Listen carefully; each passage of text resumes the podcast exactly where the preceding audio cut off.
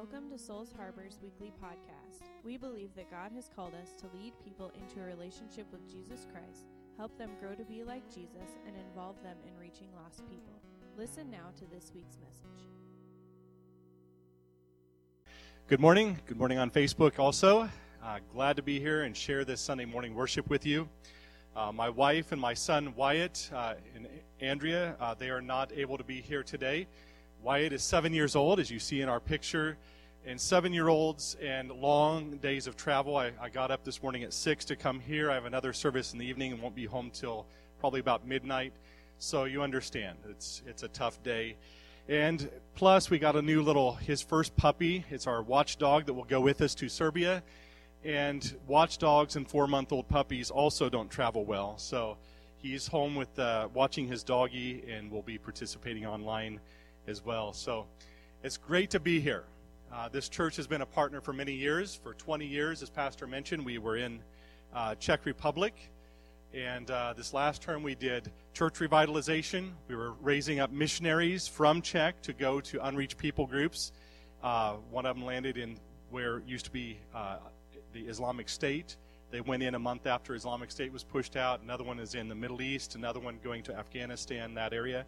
So your giving has made a big difference. Uh, I don't have time just to go into all the details, but God started to speak to us and move us to Serbia. And uh, if you want to see the details, you can read our newsletter that's out there in the lobby. But it was a difficult choice.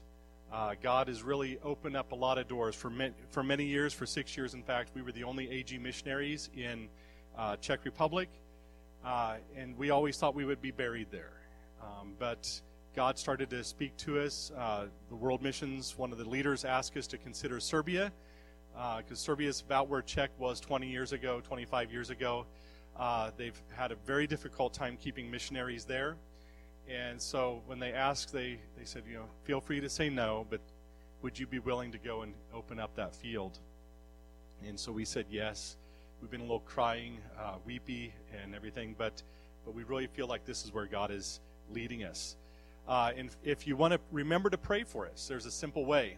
The capital city of, Ser- of, of Serbia is Belgrade, or Belgrad in Serbian, uh, in Czech. Uh, and that actually means the White Castle or the White City. So every time you see a White Castle restaurant, or you d- bite into a tasty White Castle slider, you can pray for us uh, in Serbia. So I, I wanted to share something that an insight we picked up from the Czech Republic last time. I, I didn't share this in the first service, but I felt it was applicable. Uh, I, I, was I've started my PhD research and working on a PhD in intercultural studies, and part of that I did a deep dive into the Czech culture, and I interviewed people, and we found out that almost every all but one of the people I interviewed could go back five generations without finding a single Christian in their family. And we also discovered another thing is that all of them said that they had only one friend in the world. And got diving in a little deeper, and to my surprise, I'd lived there 20 years and I didn't realize this, but Czech is more shame based than guilt based in their cultural mindset. And anthropologists will kind of understand that lingo. But basically, there's two words in, Serb- in Czech for forgiveness uh, to prominot or odpustit. And one of them means prominot, like if you do something and it's an accident, you can say promin, I'm sorry, and everything's like it was before. Nothing has broken that relationship. Odpustit means I've done something and I can forgive you of the consequences, but that, that barrier is still there and it will always be there. There's nothing you can do to fix that relationship. And guess which word that they use for forgiveness, like in the Bible? Odpustit. So I ran, I would run into people for years and years, and they would say, I've prayed, I believe God's forgiven me, but I just don't feel like He wants me. They, I believe I'm going to heaven, but I don't feel anything. And we heard that this morning.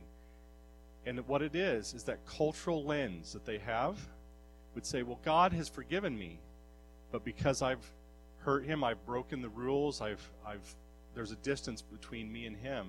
And he can forgive me, wipe away the sin, but I will never have a close relationship. I want to just say that for years and years, that would just bug me. Uh, I prayed, but God doesn't want me. And maybe that is a lie that you've also been hearing in your in your ears. God just maybe He's going to let me go to heaven, but we're just not close because I've broken too many rules. The gospel is all about forgiveness and reconciliation. And God wants total reconciliation with you. So receive his forgiveness, but also receive his friendship this morning. Because he wants to be, he wants to call you his friend, his son, his daughter, and nothing will change that. This morning I want to talk about missions. Uh, and my text today is from Psalms chapter 67. And I've titled the message The Psalm of Inclusion or the Psalm of Mission. And as a missionary, I, I spend a lot of time this last term teaching other Czechs to become missionaries. And I've been surprised as I come back. There's a lot of churches that will actually ask us, well, don't use the term missionaries, use global worship, uh, uh, worker, things like that. Because there's a lot of people that hold a perception of missions and missionaries as something evil. Uh, missionary are, missionaries are considered by some to be an evil tool of colonial oppression, perpetrators of cultural genocide, and things like that. And I found that often those with this particular viewpoint frame missionary activity in terms of coercion or cultural destru- destruction. And this view is often derived from a mistaken thought process that says that Christianity is a European religion. And I want to just uh, to give you a few thoughts about this so that you can kind of understand a little better. The gospel has no cultural home. The gospel is not European, it's not African, it's not Asian. The gospel is heavenly. It is coming from outside into our world. Uh, Jew, Jesus was actually Jewish. Do you realize that? There's early church fathers, Augustine, Tertullian, the one who said the blood of the martyrs is the seed of the church. Those were Africans. And in fact, few people realize this, but after Tertullian said that, that the blood of the martyrs is the seed of the church, within 100 or 200 years, Christianity had been wiped from his land. There's a uh, church historian, Andrew Walls. Uh, he wrote a book, Crossing Cultural Frontiers. He documents how early Christianity was enriched as the gospel moved from the Jewish community to the Greeks, to the Syrians, to Africa, and so forth. And every time it transferred across a culture, the, the Christians were forced to answer new questions that they hadn't answered before, and it enriched Christianity and it, it enriched our understanding of God as people struggled and they said, Well, this is what God meant in the Bible. That before they didn't ever think about should I eat meat sacrificed to idols or not. I mean, but we read about that in, in the Bible, right? Because it crossed the gospel crossed a cultural frontier, and then suddenly they were wrestling in new ways with the gospel. There's another historian named uh, Philip Jenkins. He wrote The Lost History of Christianity. He's a secular historian, but it's a fascinating book, and I highly recommend it if you're a history buff. He documents how the in early Christianity, the, for, for the first thousand to fourteen hundred years, if you would bet which one of the three lobes of Christianity, African, Asian, or European, would survive, everyone would have bet against European Christianity. It was the weakest. To give you an idea, uh, India had 50 what they would call metropolitans. That's a uh, area that was overseen by a bishop, uh, a, a large area of Christian population. They had 50 in India. India was sending missionaries to Tibet, to China. By the 7th century, China, we have inscriptions in Chinese showing the gospel was there early Buddhist monks were coming to the Christians to ask them how to translate their texts into Chinese. Okay, so the gospel was there first. And in Europe, remember, India has 50, Europe had two. That's how much stronger Christianity was there in what we now consider the 1040 window, the unreached people groups of the world. Uh, the very first coins minted with Christian motifs were not from uh, Constantine and, and the Roman Empire, but they were actually minted by a king Ezana of the Aksumite Empire, which is it was done back in the fourth century BC or AD, and that was in the area which is today Eritrea and Ethiopia in Africa. Just to give you an idea, the gospel has no cultural home. We must, every generation, plant, replant, evangelize, re evangelize, contextualize, re contextualize for every location and generation. Because today's reached people groups could be tomorrow's unreached. And today's unreached people groups could have had the gospel in the past. So missions is going from all nations to all nations. And if you read Spanish, Gonzalez, his book is he's actually Argentinian. His book is originally in Spanish, and he does an, also an excellent job at outlining this. The other uh, misconception that I run into a lot is that um, in the Old Testament, they people see the gospel in terms of exclusion. That the Old Testament, God wanted just to save His chosen people, Israel, and suddenly in the New Testament, He's into uh, people who are from other nations and saving them. But if you look at the Old Testament, you see God has a heart for missions and for all the nations. In fact, if you read in Isaiah and you carefully study, you'll find prophecies that say, Speak to Egypt, my chosen people. I mean, that blows some people away.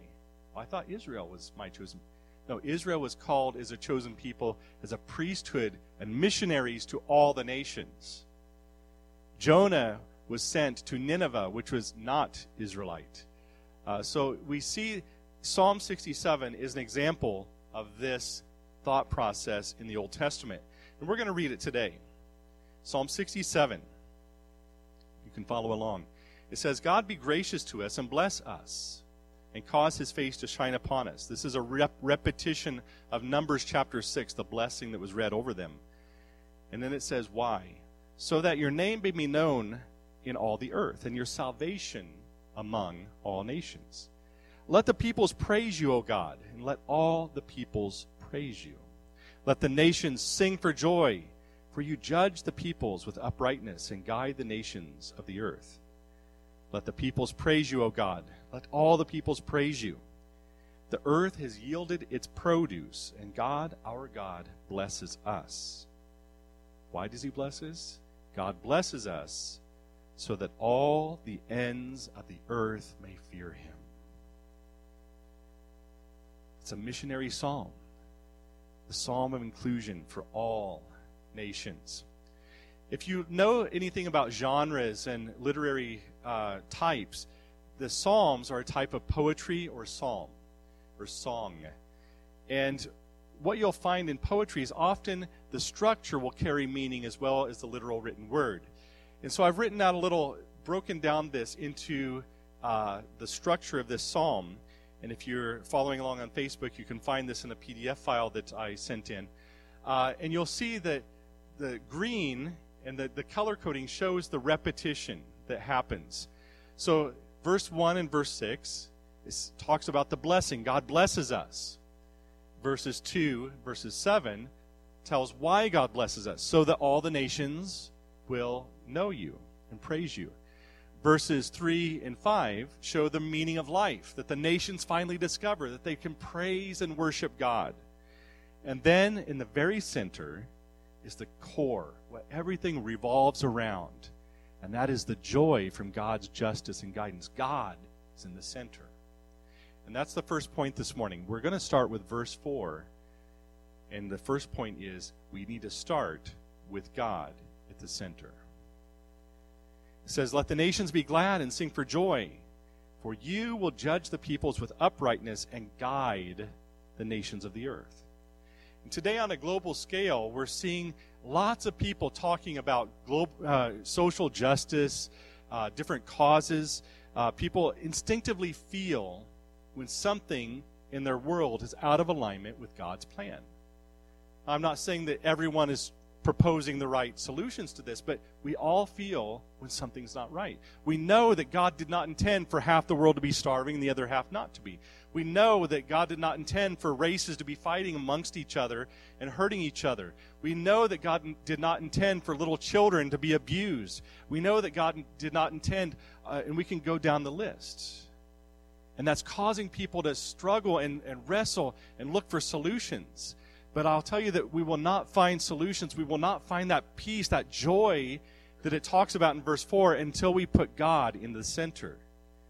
Everyone is trying to put the world back together again. We're trying to fix the brokenness in humanity, but we're all longing for a Savior who will lift up the poor, bring sight to the blind, heal the broken-hearted, set free the captives, just like in our theme verse Isaiah 67, 1 through 2. That's God, the God of the universe. Well, it says that He will make the last be first, the first be last. He will balance the scales of justice. And maybe this morning you are looking at your own personal life and you say, Well, my life I can sense that something is not right. I feel out of balance. I see my relationships are broken. I see this or that. You, and you can fill in the blank what's causing you distress. And that should be something that causes to, to look and put God into the center. There's like a, a man named Tomash. He was a pastor who came to me as we were doing church revitalization consultation. And he asked for help revitalizing his church. And I started to ask him some questions, and I found out he's starting to burn early burnout symptoms as a young 30 something pastor. He's doing all of these things, very good things. He's got a community center, he's doing outreaches, he's doing this Bible study and that stuff. And I talked to him and I asked, Well, Tom, how, how often do you read and, and pray and just spend time with God for 15 minutes a day? Do you do it at least five times a week? It's kind of my what I look for in these, these consultations. He says, no. We got to talking, and he's, he said he's lucky to do it maybe three times a month. It's like, Tom, you got to get this God back in the center. You got to get this right. He struggled with it and everything. He finally admitted, yeah, I need to. A couple months later, he came to me. He said there was a crisis in his church, and he said, Jason, I'm so glad that I started to spend time with God like you told me, because otherwise this would have destroyed me. But now I've been hearing from God, and I know I'm going to get through it. I know He's in control. See, Tom was doing a lot of good things, like a lot of us do. We, we do a lot of good stuff. But unless we put God in the center, we're not going to experience that joy that comes from His guidance. The second point is we find life's meaning by knowing our ultimate purpose the psalmist says, May the nations praise you, O God. He's talking about the people's finding the purpose of life, and that is to give glory and worship to God. The very first Westminster Catechism says that the chief and highest aim of man and woman is to glorify God and fully enjoy Him forever. One day we will not need to do missions work because we will be gathered around the throne. What will we be doing? praising and glorifying God. In fact, John Piper, the missiologist, wrote Missions is not the ultimate goal of the church, but worship is. It's on the next slide. Missions exists because worship doesn't. Worship is ultimate and not missions because God is ultimate and not man. In fact, I think it's significant that the very first act of the church was to glorify God. And the next slide that says that uh, the people heard the, the disciples were baptized in the Holy Spirit, and they heard them out on the street, and they said, Aren't all these who are speaking Galileans? Yet we hear them declaring the wonders of God in our own language. The very first act of the church, under the inspiration and guidance of the Holy Spirit, was to give glory to God. That's what we were created for. And that's where we get our joy from that fulfillment that comes from fulfilling our purpose. Since coming back to the United States, I've heard continuously advertisements in the radio and on TV. It's partly probably because my, my ear is out of tune from what's going on in, in America. I've been away for five or six years. And it said, they're saying all the time, you can make a difference. You can make a difference in your giving. You can make a difference in your volunteering. And you see a lot of people looking for meaning in their life from their advocacy work. But the only joy that will, and meaning will come was when you know your purpose, and that is to glorify God. Some people even look for meaning in their relationships, in their children, in their work, Maybe you've felt like this. You need to to pour everything into your kids or into your work or into your grades. Those are all good things. And there are many places where we can invest our energy and our time, but we discover the deepest fulfillment when we live with a singular focus of bringing glory to God. My mission work becomes about lifting up God, not about the church that I'm planting or the activity that I'm doing. My uh, tucking my little boy into bed becomes about teaching him to glorify God and, and showing him how good God is, it, is, not just about snuggling together. My work becomes a vehicle that puts me into positions where I can share the story of God's goodness. And the act of going and sending missionaries is an act of worship. I got to the Czech Republic and I was working in a church. We were building a uh, uh. How do you say it in English? Like a uh, church building, a prayer room. And there's the pastor asked me to go and visit a young man from the church, and I he didn't tell me anything. And I went to visit this man. He had broken his back in a couple places, and I just thought he was a regular Joe from the church. I didn't realize that he asked, was actually one of the members of the mafia that would go and shoot somebody's leg off whenever they would disobey. This huge hulking man laying there, and he started to talk to me. He's like, "How is it that you speak Czech?" I was the first American he had met that could speak his language, and he started talking. He's like, "I bet you have a house and a car and money and things like that." And you, and I was like, "No, I, I've never owned a house. Uh, I actually just gave away my car to another missionary, and I just jokingly threw in because I thought, again, I think he's a regular Joe from the church, and all, all I have in the world's a bed, and I just I have that in storage with my parents. I prayed for him and I left. About two, three months later, I came back and there was this man in the church.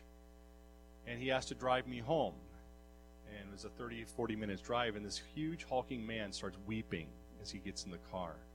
He tells me his story about how he had watched his little brother die when he was buried by sand. And he felt guilty all his life how he was beat up as a kid, how he was raped, how he had been cheated on by his wife, how uh, he tried to commit suicide, the rope broke, and he was so frustrated, and all of these things.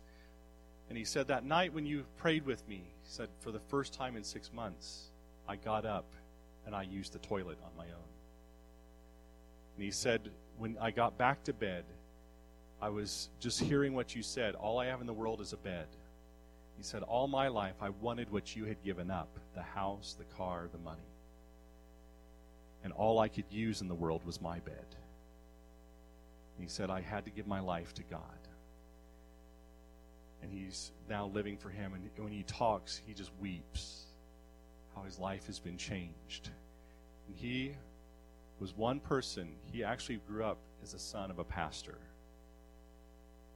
But it took a missionary and you sending us to bring God's praise and his worship in, back into this young man's life. And the last point this morning is that we receive blessings to bless others. God wants to bless his people, and that blessing carries with it a purpose. It, that purpose is to carry out his mission and enable others to worship him around the world. There are places where worship is not, where people do not have the hope, the fulfillment that comes from fulfilling their purpose. We are compelled, not because it's a, a mandate and, and God saying you must do it, but we are compelled because that is what we are created for, is to give God glory and worship Him. And to help others find, find their fulfillment that comes from knowing why they were created. And God blesses us so that we have the means by which to carry out that purpose and to bring that praise to others. I learned this story from a very, in a very humbling way. This, this, how God blesses us. I was in a prayer meeting and there was a man that I'd never met before named Nahor. He came up to me and he asked me to, to coffee. I went to lunch with or coffee with him and he started to tell me his life story. He was actually a refugee from Eritrea. Remember this, the country that first had Christian coins. But now today, the socialists are persecuting. They'd burned his church down. They'd put, uh, killed some of his relatives. They'd put his cousins in prison. And he had escaped as a refugee with his children to the United States. He said, When I came to the United States, I was so grateful. I prayed, God, I have a certain amount for a car so I can take my children around, I can get to work. He said, Anything below that, I will give to the person you tell me to. He said, During prayer, I saw you, and I knew I needed to give to you so you can take the gospel to Czech. That was humbling because I was thinking a refugee, $25 maybe, and I, that was going to be hard. I'm preparing myself. Man, how do I do this? I, I can't tell him no. And he gave me a check for $500.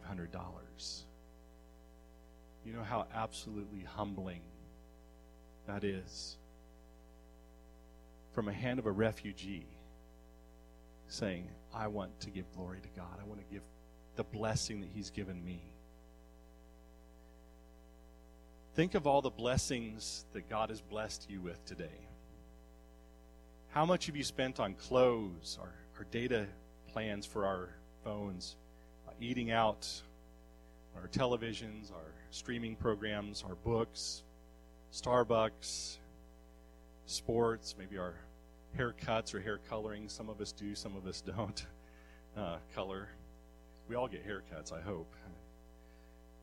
And then, how much have, of that blessing have you given so that others will give God worship and praise? And again, I'm not trying to guilt you and say, hey, you, you ought to. No, I'm just trying to show how much we are blessed. How much are we blessed? Missionaries get haircuts too. Okay, missionaries, we have data plans too. But God has blessed us. And how much of that have we used so that the nations will glorify Him? And maybe this year has been a tough year, like it was for Nahor. You've lost a lot of things. You've lost your job, perhaps. But God has also blessed you with other ways that you can be a blessing to those around you. Maybe He's blessed you with healing so you can tell others what He's done. Maybe He's blessed you with insight or wisdom so you can share it with others. Maybe He's blessed you with a merciful heart so that you can show others mercy. Maybe He's blessed you with children so you can raise them up to be ones who glorify Him. Maybe He's blessed you with His presence during heartache, difficult circumstances, or even barrenness so that you can tell others how he helped you to survive. I'd like to close by reading the blessing from Numbers chapter 6 over you. And I, want, I truly believe that God is going to bless you this morning. But I want you to also purpose within your heart when God does bless me, how am I going to use that blessing so that my neighbors, my friends, those in Serbia, in Africa, other places, can also give glory to God. So just get in your attitude of receiving, whether you're on Facebook or you're here, if it's bowing your head, lifting your hands, whatever you want to do. And I want to read this blessing that God commanded his people, his priest to pray over his people in Numbers chapter 6, 24 through 26. And I want you to receive this blessing this morning. And then Pastor will come. It says, The Lord bless you and keep you.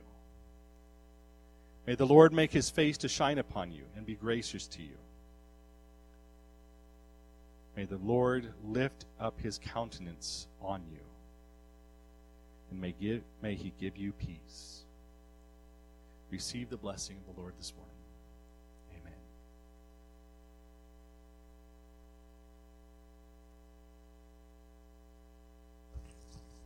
Thank you, Jason I appreciate that. I enjoyed that. Will you guys give me, I don't want to ask for five, four minutes? Let me, let me bring this to a conclusion. I've been asking the question for the last two weeks of Mission Month why? Why are we compelled?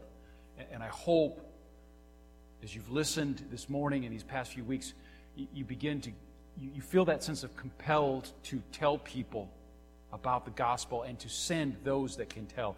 One of the things Jason mentioned in his first service, didn't mention here, was uh, he's a missionary going to Serbia, and one of the things they do there is train missionaries, Serbian missionaries, to go to other parts of this world. I guess he did touch on that. I believe every dollar ought to count as much as possible, and it excites me to hear that we're supporting a missionary who's going and training missionaries, right, to spread this gospel. Why? Why are we compelled?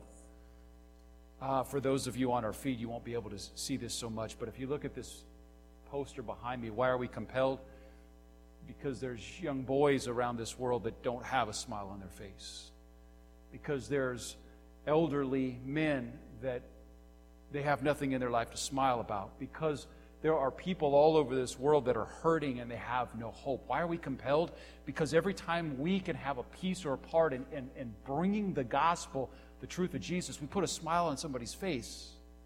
You, you guys, I know you kind of get this because you remember what it was like pre Jesus before you were forgiven of your sins. Do you remember the weight and the heaviness?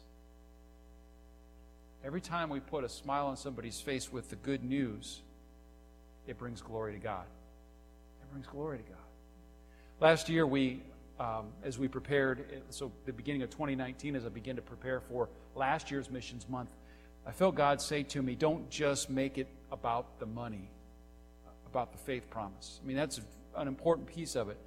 But He said, help people to realize that our missionaries are our family and care for them, connect with them. And we've done some things, and let me just show you, share with you quickly how you can do that how you can care for them.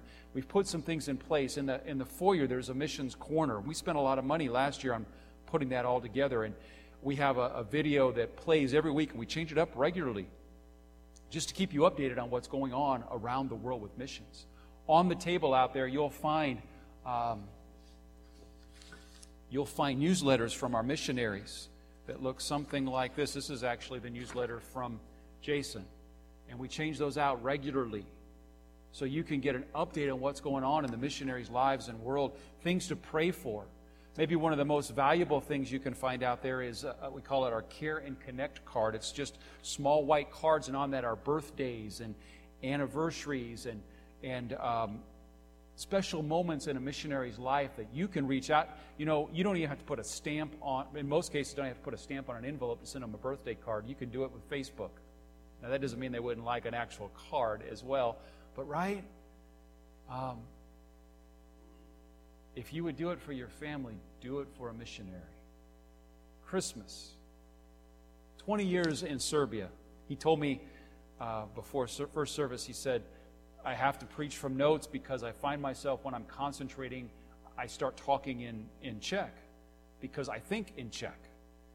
He's 20 years in a culture to the point that he doesn't even think in English any, anymore.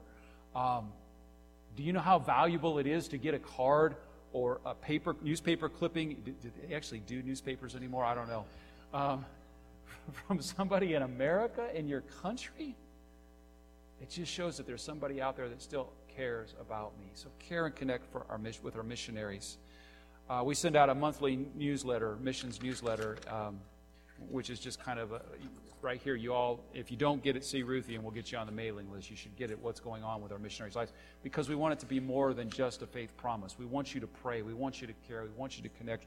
We want you to do those things. Now, having said that, there is the faith prayer promise.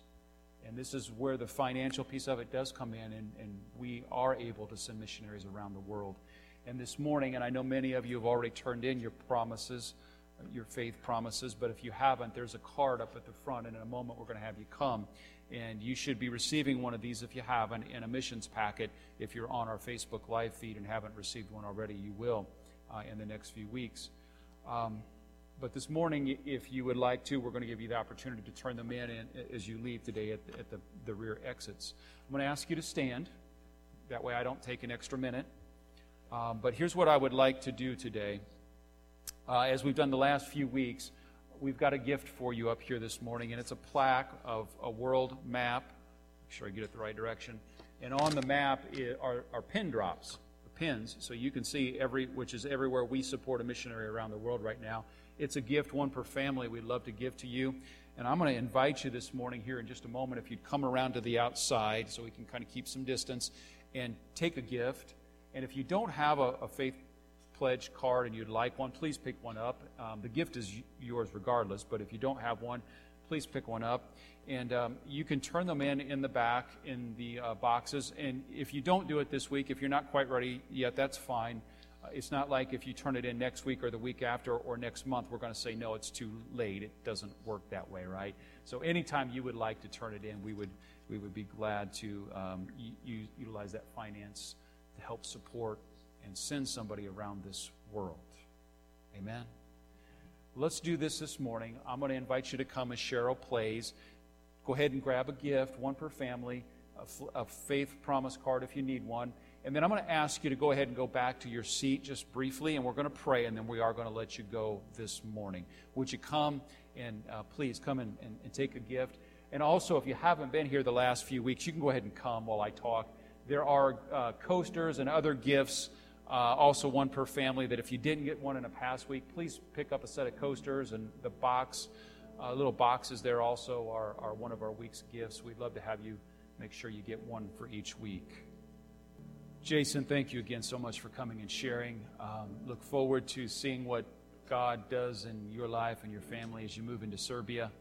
Uh, a new field, a new challenge. Uh, uh and, and I asked him how old he was before service. He spent 20 years in the Czech Republic, and uh, based on where he is, he could retire 20 more years uh, from Serbia if that's God's plan. So we're believing God for some pretty great things. Would you agree with me in prayer this morning as we pray over our missionaries and, and uh, over the lost around this world? Heavenly Father, we, as we leave this place today, I ask as a pastor and as a follower of Christ, God, break my heart for lost people around this world.